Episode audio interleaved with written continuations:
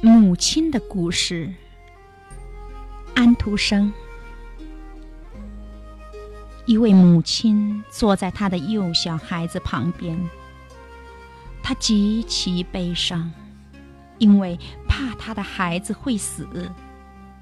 孩子面色十分苍白，小眼睛闭着，有时候沉重的深深吸口气，就像叹气。这时候，母亲更加悲伤的看着可怜的小家伙。有人敲门，一个贫穷的老人走了进来。他身上裹着的像是一条马匹。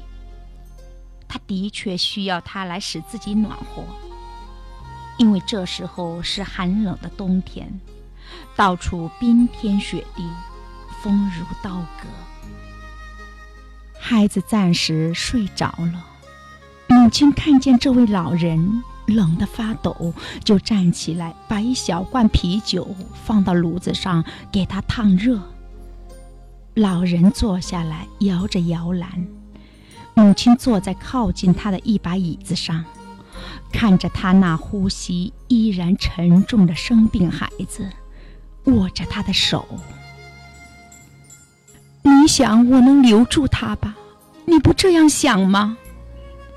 母亲说：“我们仁慈的上帝一定不会把他从我这里带走的。”老人，其实他就是死神。他用一种奇怪的样子点点头。他的意思可以是是，也可以是不。母亲垂下眼帘。眼泪滚下她的脸颊。这时候，她的头很沉，因为她已经三天三夜没有合过眼了。于是她睡着了，但只有一会儿功夫。她冷得发抖，惊醒过来，朝房间四周看，老人已经不见了。而他的孩子，他也已经不见了。老人把他带走了。房间角落的老时钟正开始敲时间，链条发出呜呜的声音。沉重的钟摆落到了地上，时钟停了。这位可怜的母亲叫着他孩子的名字，冲出了屋子。外面雪地上坐着一个女人，穿着黑色的长袍。她对这位母亲说：“死神刚才在你的房间里和你在一起，我看见他带着你的孩子匆匆离开。他走得比风还快，带走的东西从不带回来。你只要告诉我他朝哪条路走。”母亲求他说：“告诉我哪条路，我一定要去找他。”我知道路。穿黑长袍的女人说：“不过，在我告诉你以前，你必须把你给你的孩子唱过的歌给我都唱一遍。我爱这些歌，我以前听到过。我是黑夜，我看见过你唱歌的时候。”眼泪流下来，我一定把他们全唱给你听。母亲说：“但是现在不要耽搁我，我必须追上他，找到我的孩子。”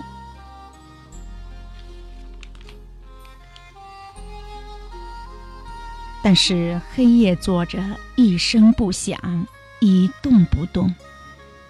于是，这位母亲边哭边唱，叫着双手。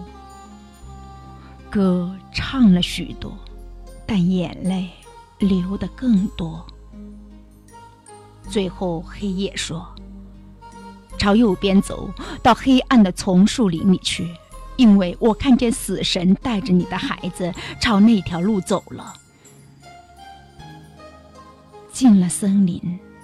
这位母亲来到一个十字路口，她不知道朝哪一边走才好，就在旁边有一丛山楂树，它没有叶子，也没有花，因为这是严冬季节，树枝上挂着冰锤。看到死神带着我的孩子走过吗？他问道。看到了，那山楂树回答说。但是我要你用胸口温暖了我，我才告诉你他朝哪条路走。我在这里都要冷死了，都要冻成冰了。于是他把胸口紧紧贴在树上，让它解冻，让它暖和起来。山楂树上的刺扎进了他的肉，大滴大滴的血流下来。但是山楂树枝长出了鲜嫩的绿叶，在冬夜里开出了花。这伤心母亲的心太热了，于是山楂树告诉他必须走哪条路。他最后来到一个大湖，湖上一只船也看不到。湖水既没有冻成厚冰可以让他过去，也没有浅的可以让他涉着水走。然而，他要找到他的孩子，就非渡过这个湖不可。于是，他趴下来要喝干湖水。这当然是任何人也办不到的。但是，丧失了孩子的母亲想，也许会出现奇迹来帮助他。你这样做是永远不会成功的，大虎说：“让我们来谈谈条件吧，这样会好一些。我喜欢收集珠子，你的两颗眼珠是我见过的最纯净的珠子，因为你能把它们在泪水中哭到我的水里，我就把你带到死神居住和种花木的大温室。”那里每棵花木都是一个人的生命。哦，为了到我的孩子那里，我有什么不肯拿出来呀？这位痛哭的母亲说。于是她继续哭个不停，她的两颗眼珠就落到了湖的深处，变成了两颗贵重的珠子。于是大湖把它托起来。让它像坐在秋千上那样飘荡在湖对岸。那里有一座长达许多里的奇怪建筑物，没有人能说出它是一座满是树林和山洞的大山呢，还是一座造出来的房子。但是可怜的母亲看不见，因为她的两颗眼珠已哭得落到湖里去了。我在哪里可以找到带走我孩子的死神呢？他问道。他还没有回到这里来。一位灰白头发的老妇人说：“他正走来走去，浇死神温室里的花木。你怎么找到路来到这里的？是谁帮助了你？是上帝帮助了我。”这位母亲回答说：“他是仁慈的，你不能也发发善心吗？我在哪里可以找到我的孩子呢？”我不认识你的孩子，老妇人说：“你又是瞎的，许多花木今夜枯萎了，死神很快就要来移植他们，你自然知道。”每一个人注定有一棵生命树或者一朵生命花，它们和其他植物样子一样，但是它们有跳动的心。孩子们的心也在跳，各有各的心跳声。从它的跳动，你也许能认出你的孩子。如果我告诉你，你还要做什么？你能给我什么呢？我再没有什么可以给的了，痛苦的母亲说道。但是我可以为你走到天涯海角。我没有事情要你到那儿去做，老妇人说。但是你可以把你长长的黑发给我，你自己知道，你知道黑发非常美丽，我也非常喜欢它。作为交换，你可以把我这头白发拿去，这也算是一点回报。你只要求这么一点东西吗？这位母亲说：“我很乐意把它给你。”她把她美丽的头发给了老妇人，换来了一头白发。接着，他们走进死神的大温室，那里花和树木在一起长了惊人的一大片。在玻璃中心照下盛开的风信子，还有牡丹花，都像强壮的树。那里长着水生植物，有些十分新鲜，有些看上去蔫了。那上面水蛇盘绕。黑介趴在它们的梗子上，那里挺立着宏伟的棕榈树、橡树和大蕉树，在它们下面盛开着百里香和欧芹。每棵花木都有一个名字，各代表一个人。他们还活着，有的在中国，有的在格陵兰，他们在世界各处。一些大树种在小盆里，因此它们被挤得紧紧的，眼看着要把盆挤破；而许多弱小的花却长在肥沃的土里，周围有青苔，得到小心照料。这位伤心的母亲向那些小植物弯下腰来，倾听人的心在每棵植物上的跳动。在几百万棵植物中，他终于认出了他自己孩子的心跳声。就是他，他像一棵垂下了、枯萎了的小番红花，伸出了手。不要碰那花，老妇人叫道：“就等在这里，等死神来了。我想他随时都会来。”你不要让他把花拔出来，吓唬他说：“如果他这样做，你就把其他的花也同样拔掉。”这会使他害怕，因为他必须对上帝负责。每棵花木，除非得到允许，没有一棵花木可以被拔掉。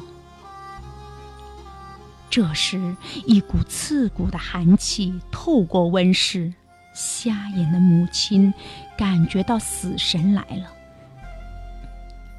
通向这里的路你怎么找到的？死神问道。你怎么能比我先到这呢？因为我是一位母亲。他回答说。这时候，死神向这颗娇嫩的小花伸出手，但是他用双手紧紧地抱着它，同时又抱得极其小心，一片花瓣也不碰着。于是，死神向他的手吹气，他觉得他的气息比冰冷的风还冷，他的双手于是无力地垂下来。你对抗不了我的，死神说。但是仁慈的上帝能够，他说。我只是执行他的旨意，死神回答说。我是他的园丁，我把他所有的花木移植到天国花园中去。天国花园在无人知晓的地方，花木在那里生长得有多么茂盛，那花园又是个什么样子，我不能告诉你。把我的孩子还给我，母亲说，又是哭又是哀求。他用双手各抓住旁边一颗美丽的花，对死神叫道：“我要拔掉你所有的花，因为我没有办法了。”不要碰它们，死神说：“你说你不信，你要让另一个母亲和你同样不信吗？”另一个母亲，可怜的女人叫起来，放掉了手里的花。这里是你的眼珠，死神说：“我给你把它们从湖里捞上来了。”它们非常明亮，但是我先前不知道它们是你的。把它们拿回去吧，它们现在比原先还要亮。然后到附近的那口深井去，朝里面看看。我要告诉你，你打算拔掉的那两棵花的名字，你将看到他们所代表的人的整个未来。你将知道你要毁掉的是什么。于是，他去朝井里看。看到其中一个生命成了世界之福，他向周围散布那么多的幸福和快乐，看着真是叫人愉快。但是他又看到另一个生命充满忧愁和贫困、悲哀和痛苦，两者都是上帝的旨意。死神说。哪一颗是不幸之花？哪一颗是幸福之花呢？他问。这一点我不能告诉你，死神说。但是现在你可以知道，两颗花中有一颗代表你自己的孩子，你看到的就是你孩子的命运，你自己孩子的未来。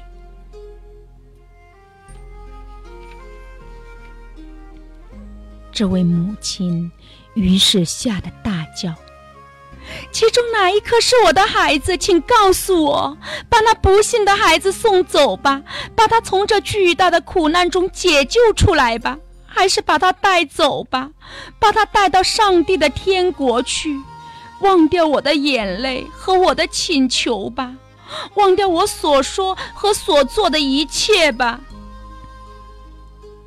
我不明白你的意思，死神说：“你想要回你的孩子呢，还是我把他带到一个你不知道的地方？”这时候，这位母亲绞着双手，跪下来向上帝祈祷：“当我的祈祷违背您的旨意时，请不要理会他们，您的旨意。”永远是最好的，哦，不要听他们的。他的头垂到了心口，于是死神把他的孩子抱到那无人知晓的地方去了。